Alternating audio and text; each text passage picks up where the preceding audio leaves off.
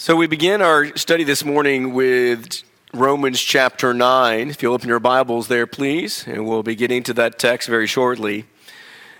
And so, this, as we continue you know, our study, this is the second half uh, of, of the book. And so, you know, express my gratitude for all the work that Carrie did in presenting you know, God's word to us, you know, found in the first eight chapters. And um, I'm going to use you know a couple of, of his uh, of his formatting that he did. You know, as you recognize, you know this this slide. But also, um, very quickly, I wanted to run through his uh, weekly briefings as an, just a quick overview. I'm just going to read through these, and you can kind of follow along uh, as we go through this, you know, and as it builds and lays down the foundation and the groundwork for you know, the next sections that we uh, consider and read and meditate upon. Starting chapter 1 and following, it says, The gospel of Christ produces an obedient faith in the one who believes, resulting in salvation. Gentiles need salvation because refusing to accept God has resulted in their spiritual depravity. Jews likewise need salvation because they too are spiritually depraved. And the true Jew, or the true child of God, is one whose heart is circumcised. All men are guilty before God and are justified by a law of faith in Christ, not by a law of works. Righteousness is determined by faith, it is not determined by works, circumcision, or law. And man's justification through faith in Christ results in peace with God who has poured out his love for mankind. So, through one act of righteousness, Jesus provides a pathway of justification for man. God's grace does not permit you know, the man of you know, doesn't permit the man of faith in Christ to be a slave of sin, uh, which would result in death. Only Jesus Christ can deliver man from his wretched state before God, and Christ set the Christian free from sin and death to become his fellow heirs, as well as to be glorified with him. So through Christ, the Christian can overwhelmingly conquer the weapons of Satan. And so, so far, what we have been able to consider and discuss and, and, and be grounded in is the fact that the gospel of Christ, the gospel of Jesus Christ, is God's power. And that power will justify and save all sinners, sinners from among Jews, sinners from, from among Gentiles, but sinners who believe and become vessels of God's righteousness. And so that's a summation statement for the first eight chapters of the book of Romans. The, the power of salvation is going to be found in the gospel of Jesus Christ. In chapter 9, there is a shift of thought slightly, a little change of argument or defense, where now we're looking at is this idea of a defense of God's sovereignty, God's right and power to call and save men through that gospel. And so that's where we're going to look in these you know, first three chapters, 9 through 11, is this idea of a defense being made on behalf of what God has planned and purposed and done. And this defense, what it is, is it's addressing the problem or the concern that the Jew might have, where you've got uh, the idea that God has now, in a sense, you know, brought in Gentiles as well, you know, through this plan in Christ. And now you've got Jews and Gentiles are viewed or seen on the same plane. And so there would be perhaps some questions, some arguments, some you know, concern, some disputing coming from the Jewish mindedness of kinsmen of Paul. And so there is the, this defense for what God has done. And in these three chapters, what we'll notice is in chapter 9, there's going to be a focus on the idea of defense in relationship or in relation to divine will. All about divine will. And so that's going to be the focus of chapter 9. Chapter 10 is going to look in, in review of the idea in relation to Israel's responsibility. Chapter 9 focuses on God's will. In chapter you know, you know, 10, there's a focus on the idea of the responsibility of the Israelite. And then in chapter 11, there is, okay, what is this you know, defense for the gospel in relation to the salvation of Jews? So that's kind of the, the presentation of, of these three chapters. And then there will be a little bit of shift in, in chapter 12. So today we're going to focus on the first 18 verses of uh, chapter 9 where you know, I'm going to kind of use the same idea, the weekly briefing, where you got a summation ta- statement being made, and that is God the sovereign justly chose to show mercy upon children of promise. And I want you to uh, know, emphasize the phrase justly chose to show mercy. That's really the core of chapter 9. And God has the sovereign right always, then and now, to decide how, when, where, whom receives his mercy. And so let's talk about that a little bit as we get into chapter 9. And it starts off with the first five verses where you have Paul is kind of expressing some of his own heart here. Um, in verse, you know, one of your questions, chapter, you know, in Question number one in the sheets that you have, there are more copies of the questions. If you've not picked them up, they're on the AV ledge. If we run out, you know, please just let me know. We'll make more so everyone can have you know, their questions, and they are dated for the quarter so you know where, what we'll be covering each week, Lord willing. So, question one says, What caused sorrow and grief to Paul? So, why, why was Paul in a sense, upset? Why was he grieving about uh, this matter? Anybody? Right. And so here you've got the Jews in general, not all, some, some were converted. You see that beginning in Acts 2.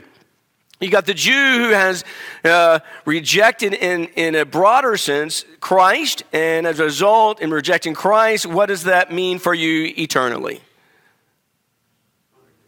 Condemnation. You're lost. You know, even if you're a Jew, you know, you're lost. And so this idea of I was God's people, you know, I was part of this great ancestral history, and now God's plan is such that Jews and Gentiles are all judged on the same uh, on the same plane. You know, was somewhat uh, disconcerting to the Jewish thinking. And so Paul here is describing to his countrymen, to his Jewish brethren, because Paul was Jew. He was an Israelite, you know, who then converted out of Judaism to Christ and now is one of the great missionaries of all time. And so he's expressing here his emotional concern for the disobedience and for the rejection uh, of the Jews, and he does not want them to misunderstand him. Yeah, he doesn't want to be misunderstood. Now, was Paul ever misunderstood? Yeah. Did well? Yes. Yeah. Yeah. And from the Jewish sector, generally, know, how, what do they think about Paul? Generally speaking, the Jewish society. Did they like him? No, they did not like him. You know, in a very real sense, they hated Paul. You know, what did they what they what did they want to happen to Paul? They want him dead. Yeah. And so Paul can very much you understand, okay, I have just presented this great, great know, revelation of God's power to save everybody through Christ and his gospel if they'll believe and become vessels of righteousness. God will save everybody who will do that. And so now the Jew who has had this kind of privilege of a relationship doesn't like this message, doesn't like the one who's, who's preaching it and writing about it. And so he wants them to understand in this letter, once he's writing to you know, Christians in Rome, he's wanting them to understand you know, his emotions about this matter of people he cared for, people he loved, people he, were, he was related to. How, he, okay, emotionally, how do I feel about their lost condition? How do I feel about they've rejected the only means of their salvation?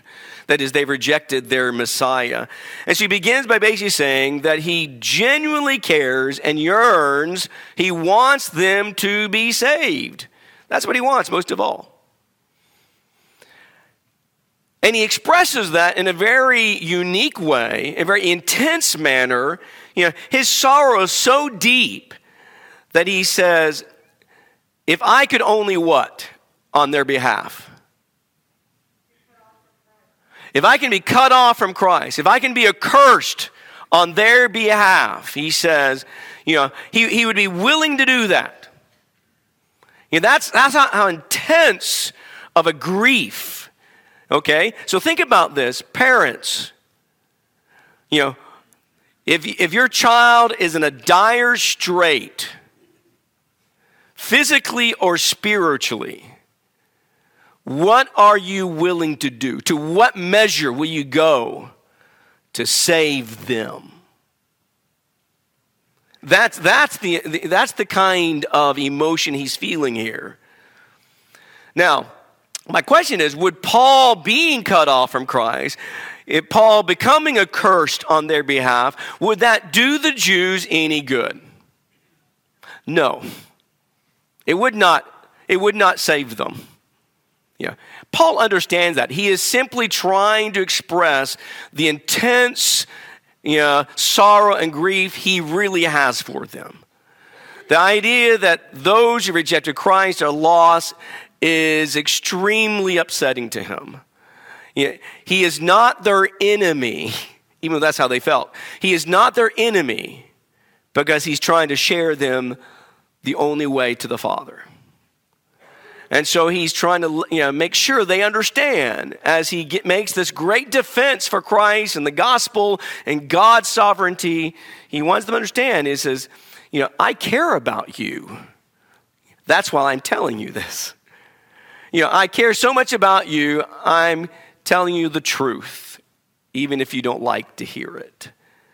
There's another great, you know, servant of God in the Old Testament that once expressed very similar, very similar emotion about what you know, you know he, he was willing to do on behalf of his people. Who was that? Moses. Did, uh, someone tell me, you know, at, at what occasion did he express that? Remember what the occasion was? It's back in Exodus. That's where the story of Moses begins. Exodus. What's the story? What's just happened? And God is angry with his people. The golden calf, right? That's, that's the incident. And remember, in your own words, you know, God kind of said, okay, Moses, uh, I'm going to do what? I'm, okay, I'm done with these folks. You know, just stand, st- get out of my way. I want to just be rid of them. I'll start it all over with you. That's, that was the intensity of God's anger. And Moses, Moses mediates. He intercedes. He prays to, to Jehovah God on their behalf. And he does very similarly, you know, says you know, the same thing Paul did. When he talked about, you know, just blot, blot my name out of your book, but save your people Of course, once again, blotting uh, Moses' name out of the book was not going to change the situation because God then talks about, no, I will judge the sinner. you know, the sinner is the one who's going to be held accountable. And so Paul is here just simply trying to express how deeply he cared, you know, in a very kind of profound and just almost an exaggerated way, how much he loves his brethren, the Jews. You know, those were his people. You know, those were his family. Jonathan.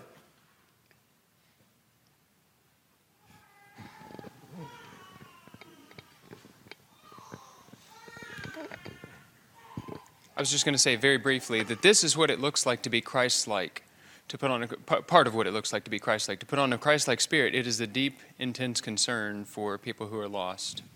Yep. And, and, and, and really, the, the, the idea of being willing to even be a sacrifice if, if that would even do any good, and that's because that's what mm-hmm. Christ did. Yeah, that's a good point. Very good. The, the very Christ, you know, like-minded heart and concern for the lost. And so, as he talks talks about this concern, there are nine things that he brings out that basically emphasize the blessings and the distinctions that the Jew, the Israelite, the nation had received from God.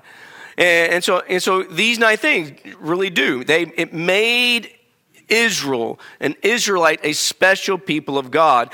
And these things, some of these things are very, you know, in the sense, very fleshly kind of centered. Others are a little bit more spiritually, you know, advantageous. But these are things all related to the Jews. And yet, in spite of the fact they, they were part of this amazing plan, he says, you know, the, the, thing, the thing is, they still rejected the eternal plan. You, know, you were part of all of this, and you, you, have still rejected. But very quickly, I'm going to just kind of run through. You think about the idea that there, he says, you know, you, you, who are Israelites, and you think, okay, where, where does the, the name Israel, where did that originate? Jacob. On what occasion? When Jacob wrestled and he prevailed. And God says, Your name's no longer Jacob, but now it is Israel. From that point on, he's known as Israel and they became Israelites. So even the name itself has great significance. And you talk about the idea of the, the adoption of sons. You know, God told Moses back in Exodus 4, verse 22, when you go to Pharaoh, tell them, Israel is my son, my firstborn. See? So God chose these, this people, this nation, to be his. The, the idea of the glory, you know, think of all the different uh, times where they, some aspect of God's glory is manifested, and they were witnesses of that. You know, what about Mount Sinai? What, what happened to Mount Sinai that demonstrated the glory of God? You got, the, you got the shaking, the earthquake, you got the sound, the thunder, you got the lightning, you got the smoke. All of that's going on, and Israel saw this. That's just one of the many things that uh, clearly showed they were witnesses and participants in the sense of the glory that came with this relationship with God. You know, the, the filling of the tabernacle when it was completed, and the filling of the, the temple, it was such, the glory filled that, that the, the priest could what? Not do what? They couldn't stay in. You know, they had to come out of, the, come, come out of that structure. You have the idea of the covenants. He says they are part of that. This is part of what made you special and important to God, the idea of the covenants. From Abraham onward, starting with Abraham onward, God made a number of different covenants with them. That's the point. God made these covenants with them. He didn't make these covenants with all the other nations. They too were made in the image of God. They were creatures of God. God is still you know, their creator, but He chose them and gave them covenants. The giving of the law. You know, it was designed to set Israel apart from the world, and it taught them how to love God, how to serve God. I think of a couple of New Testament passages. For example, in Ephesians 2, when talking about how in Christ we're one, the two become one in Christ. Christ is the Prince of Peace. And talks about how you know, you who were the uncircumcised, you know, you were alienated from the commonwealth uh, of Israel, strangers to the covenants. You were strangers to the covenants, and you were without God as a result. See? So there's significance to this. Or the giving of the law in Galatians 3:21. If there was a law that could have given life, what does Paul argue there in 321? Righteousness could have been attained. But say they didn't. The point they didn't. The, the fault was not in the law, the fault was in the people, in their hearts and their wills and their un, unbelief. The service, you think of Israel's covenant relationship here granted them the privilege, the privilege to be able to draw near to God in worship. They had a unique relationship. You think about, you know, on the Day of Atonement, and the, and the high priest going into the most holy place. That, you know, that, that, you know, that was a significant moment to express of the intimate relationship that God had with them. He didn't have that relationship with the rest of the world at the time. The promises. You know, for centuries, God had made promise after promise after promise to these children, and He always kept them. The fathers, you know, because of the faith of their forefathers, they are being greatly blessed. And then finally, the Christ according to the flesh. Israel was a chosen family, a chosen people to bring the Messiah into the world, to bring the anointed one, the Son of God, into the world, so that Emmanuel could walk among men. And all the fulfilled prophecies confirm such was God's plan to redeem. And, and, and, you go through all that list and you come down to verse 5. Look in your, in your text of your Bible where you have this expression of emotion and, and recognizing this distinction that they had as a people you know, in history to God. He says, From whom is the Christ according to the flesh? Who? Now listen, this Christ that is according to the flesh, that's come through this God planned family and nation, this Christ who is overall. God blessed forever. Interesting. You just you, you've gone from this. Okay, you know, I love you. I care for you. You know, please don't misunderstand. You know, you know what I'm saying. Yes, you know, you know, you, we were a very distinctive, special people to God, to God's purpose. But ultimately, it centers around Christ. Christ, who yes, he came through through our you know, our family history, our national history. Yes, this is how Christ came to the world, but this Christ that is according to the flesh from us, who is he? Well, he's the one who is over all things now, and he's God, blessed forever. And then Paul says, Amen. That's just the introduction to chapter 9. And so, with that said, you very quickly go into this, this idea of God, you know, trying to, through, through the Spirit and Paul's writing, to, you know, God or Christ showing that God has justly willed that his children are those children who are according to his promise. It's not according to the flesh. That's not what makes you my child anymore. What makes you a child of God now is according to a promise and promises that God has made. And that does not mean that the, the, uh, the physical lineage of Israel did not play a role. Yes, it played a very significant role, but it played that significant role. role. Why? Because God made some promises. That's why, because God made those choices. They were a chosen people, but they were chosen people of, you know, of God based upon God's faithfulness. What if it had been based on Israel's faithfulness? What would have happened? Say it again louder. It would have, yeah, he would have destroyed them. The whole plan would have fallen apart. Yeah, yeah, you know, like just, you know, hypothetically, you know, Christ could not have come. Now, fortunately, God didn't put it all in the hands of fallible sinners you know, no, God made some promises and He chose vessels all along through history. And yes, the nation of Israel was all part of that wonderful plan of God, but it's God's faithfulness to the promise that makes it happen. And the point is, God has, you know, this idea, okay, God is rejecting the Jew that rejects Christ. That concept that has been introduced in the first eight chapters. God is going to reject Jews who reject Christ, while at the same time, He's going to receive Gentiles who receive Christ. Point is, God has not gone back on His word. God has not gone back. He, he has been and is always faithful to His purpose, He's always faithful to His promise. So the idea, Gentiles being accepted as children of God is true to God's word. See, this is a defense. You know, the gospel has already been presented in a sense, in a nutshell, in chapters 1 through 8. Now he says, here's a defense for God and why he did what he did and how he did it.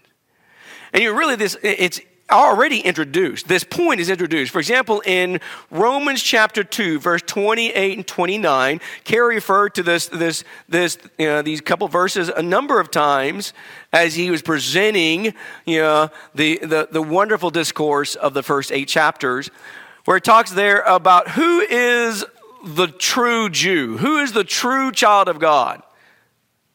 Is it because your, your, your great, great, great, great, great, great, great, great, great granddad was Abraham? No, that's not what makes you a true, true uh, Jew.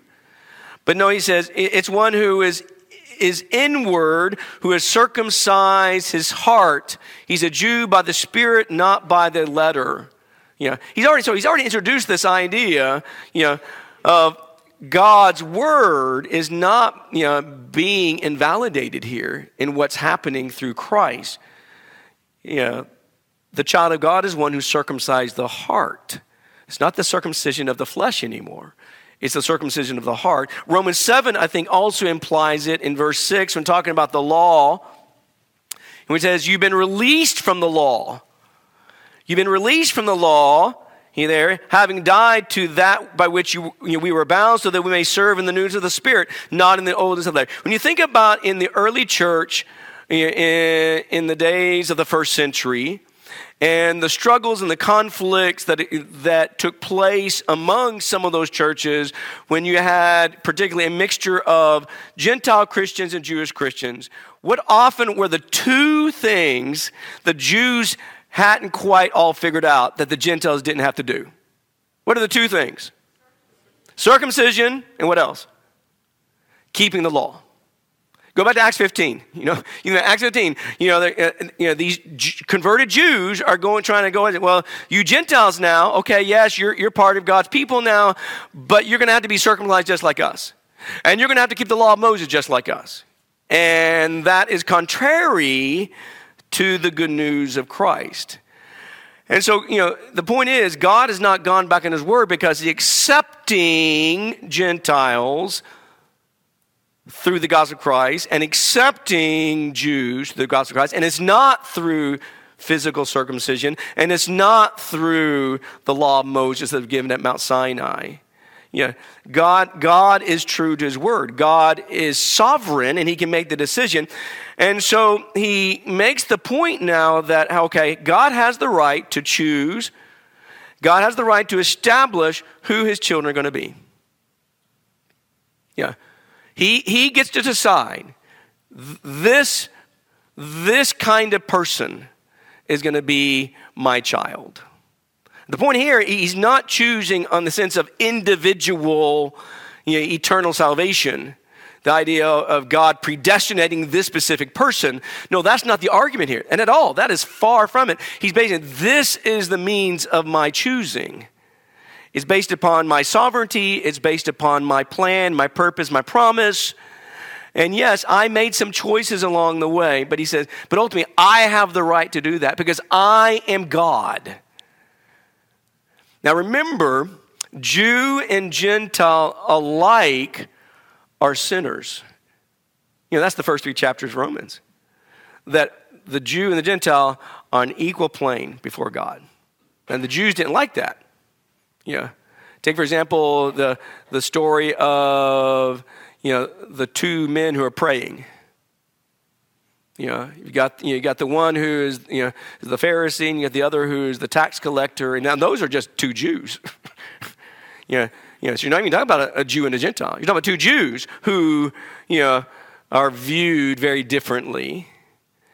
And you, and in, in that and in that story, Jesus talks what what kind of person, what kind of heart is going to be accepted.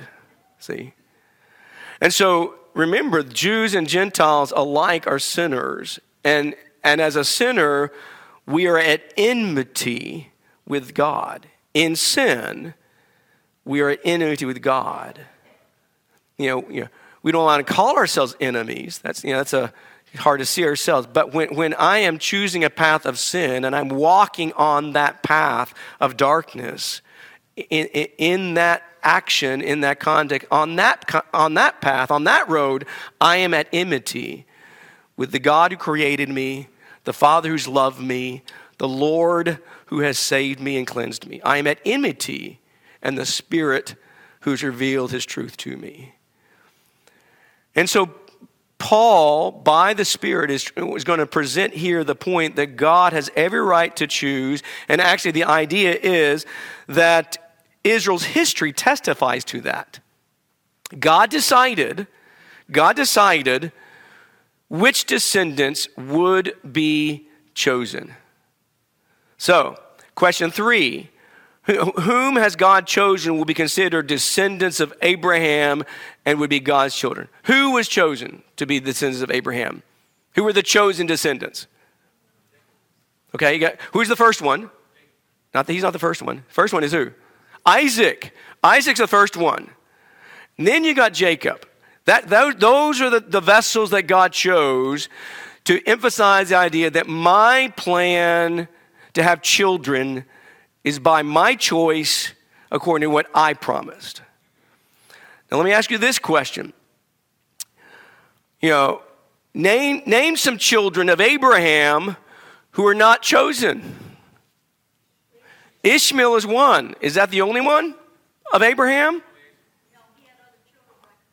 Right, he had a number. You, you, you, know, most of us don't even know those names, you know, because that's not the story really, you know, we don't learn from childhood about uh, Keturah and all those. And so if you, you know, named them, it'd be Zimran, Jokshan, Medan, Midian, Ishbak, and Shua. I mean, he had six more children after Sarah passed away and he took Keturah as his wife. And so if you count Ishmael, that's seven sons, direct sons of Abraham, God did not choose. See? God has the right to decide which, which son is going to be the son I'm going to use to carry out the promise I made to Abraham. And so you, you know, so with that you've got okay, this son, and okay, and so yeah, oh, those sons they were not children of Sarah. Okay, so someone, okay, well, so they're not, you know, they're not part of the Abraham Sarah thing. But he goes from that, though, and then he goes to, but let me tell you about Rebecca. Yeah, let me tell you about Rebecca, because in that relationship, there was no other woman involved. Isaac, you know, did not have other women. Abraham you know, have has Ishmael by Hagar, and then you've got Sarah and Isaac, and then you've got Keturah and six more children. But with Rebecca, you know, you've got two sons by the same dad and the same mom.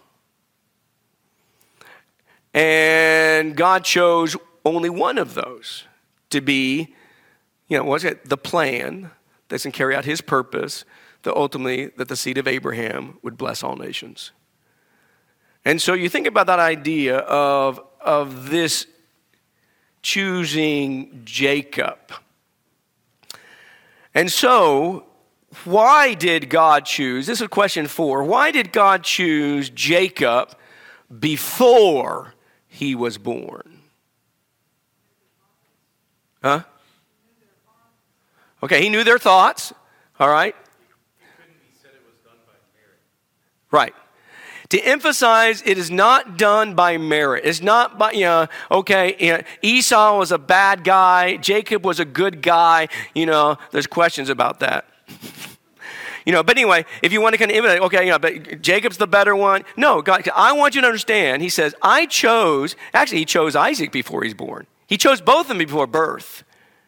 You know, and, but he says you know, here in Romans, and I think this is a very powerful point in verse 11 when he says, you know, though the twins were not yet born, and had not done anything good or bad, there's the, you know, the point that Mitch makes, merit, you know, is not based upon merit, you know, worthiness, unworthiness. That's not what it's based upon. He said, but I did this so that God's purpose, according to his choice, would stand. I did it this way so you would understand I did the choosing. And I did it before they even were out of the womb. Because you know, my choosing is not simply based that of works It's based upon what I decide. It's based upon what I say. It's based upon what who I call. You see that at the end of verse 11. But because of him who calls, you know, interesting. He doesn't say, but because of him who called that who was called. You know, the emphasis is not on Jacob. The emphasis is on God. it's based upon God plan. It's based upon God's purpose. And that's why the idea here is the sovereignty of God being defended in what he has done in providing salvation now through his only begotten Son, Jesus Christ, for all men that would believe and become vessels of righteousness. So you think about that, you know, particularly there in when talking to Rebecca, you know, if you recall, back in Genesis, this is, you know, in Genesis 25, God's answer is in response to an inquiry of Rebecca. You know, you know, Rebecca doesn't know yet that she has twins, and but she is she's feeling it, and she inquires of God about this. And so it is in, it is in that case in Genesis chapter 25 that then God answers Rebecca you know, in regarding to this point. and so I just want to read the verse that, uh, that you know, he, the answer that he gives her. He says, The Lord said to her, Two nations are in your womb, and two peoples will be separated from your body, and one people shall be stronger than the other, and the older shall serve the younger. And you look here in Romans chapter 9, you know, that, that last phrase is kind of chosen the older shall serve the younger. You know, uh, emphasizing God's plan. And then he jumps over to a quotation from Malachi when he says, Esau uh, uh, I, I hated, but you know, Jacob I have loved. And so, when, so even from the beginning, when you got these two boys in the womb of Rebekah, is, is God thinking about the individual or is he focusing on the nations? He's focusing on the nations. So he's not, he, his, his choosing here, his calling here, his purposing here is not, is not about right now individual salvation, but rather God choosing ultimately, okay, there's going to be two nations. Now that's going to come farther down, you know, the history in Old Testament you know, time period. But he says there's going to be two nations that grow out of these two boys. And and that's what he's focusing on and it's, it's the two nations. And, and so it's not that, okay, Esau is going to serve Jacob personally. The point is the nation Edom will serve the nation Israel. That's the point he's making. And, and so God has the right to choose what family he's going to have to bring Christ into the world. It's not based upon merit. It's not based upon kind of worthiness. It's not based upon a person's thoughts or a person's traditions. It's all based upon what God decided, God chose, God called, God purposed. And so, therefore, the point in all this, all of this is being said to make this really this point in the book of Romans is therefore, God rightfully chose how and who to redeem. That's the point. God chose, and Israel history, it, amplifies and emphasizes the fact that God did the choosing. It wasn't based upon Israel's goodness or worthiness, or uh, they were just so lovable little, little boys, you know, I just couldn't help myself. No, it was all part of this greater plan, you know, and, and, and God deciding, how am I going to redeem mankind, and who am I going to redeem from among mankind? Who am I going to adopt? Who will I save? And that's really already been answered in the first eight chapters. It's going to be through God's anointed one, Christ, just like Ephesians 1 talks about. Before the foundation of the world, God decided in Christ will be all blessings. It's going to be for all men. You know, Great Commission, Mark 16, 15. You know, where did, where did, where did Christ tell the apostles go? Go to all creation. You know, go and preach to the gospel to all creatures. You know, who's going to be saved? It's going to be the obedient faith. And so you see that in Acts 2, when you have, okay, whoever calls on the Lord will be saved, and those that receive the word were baptized. Yeah.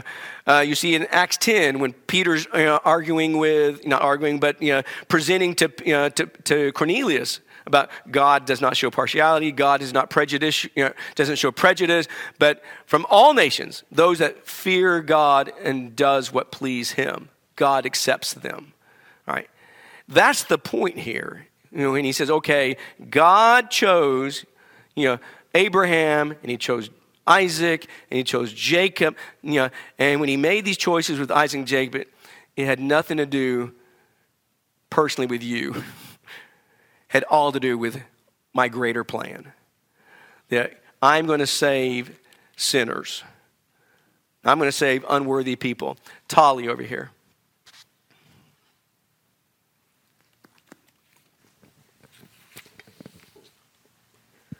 I was just going to say, and it's all about who God is. Yes. He's perfectly just. He's perfectly wise. He's perfectly righteous. It's all about Him. Right. Really. Mm-hmm. And it's not. It's not about the Jew. Yeah. Uh, and I think, and but that's how the Jews are feeling. The Jews feel it's all about us. You know, we are sons of Abraham. You know, we've you know, like think about some of the things the Jews you know, you know said to Jesus, and they're and trying to defend themselves. You know, and you and you see you see the, the arrogance or you know the misunderstanding or maybe even the ignorance you know, of of really what the law and the prophets and the psalms were teaching all along the way we're not going to be able to finish you know my last thoughts but i'll go ahead and throw this up and we'll kind of pick up on this you know at the beginning of next next week and we'll finish chapter 9 lord willing but basically in the last few verses of this argument the point is you know however God offers, however God shows mercy, it's His sovereign right to decide. You know, you know God chose Isaac, God chose you know, Jacob to be His instruments, His vessels for His purpose. And so, therefore, God accepting now the Gentile, the Gentile who believes in Christ and believes Christ, is not out of harmony with God's character. God is not being unfair, He's not being unjust, He's not contradicting Himself in what's going on here. And so when He's justifying the Jew and the Gentile on the same, in the same way, you know, He's holding true to His character, He's holding true to His word. For example, are mercy and grace the rights of the recipients? No, is it? Are there moments, and this is a very probing question, you know, there, you know and, and I'm not asking for any you know, answers invisibly here, but are there moments perhaps in your life, you know, when you are in, in, a, in, in some difficulty, some moment, and you are, you are crying out for God's mercy? Is there moments that maybe you wrestle with that idea, God, you know, I deserve this? Just think about that. Because you know, God is the one who governs mercy and God is the one who administers mercy. It's not our will, it's not our works. But for the Jew, they kind of looked themselves, they are the regulators of the mercy of God. And that was so contradictory to God. Thank you very much for your attention. Appreciate your comments. Uh, you know, Lord willing, we'll, like say, pick up with you know, those last verses that just flow right into the, the rest of the chapter. Appreciate it.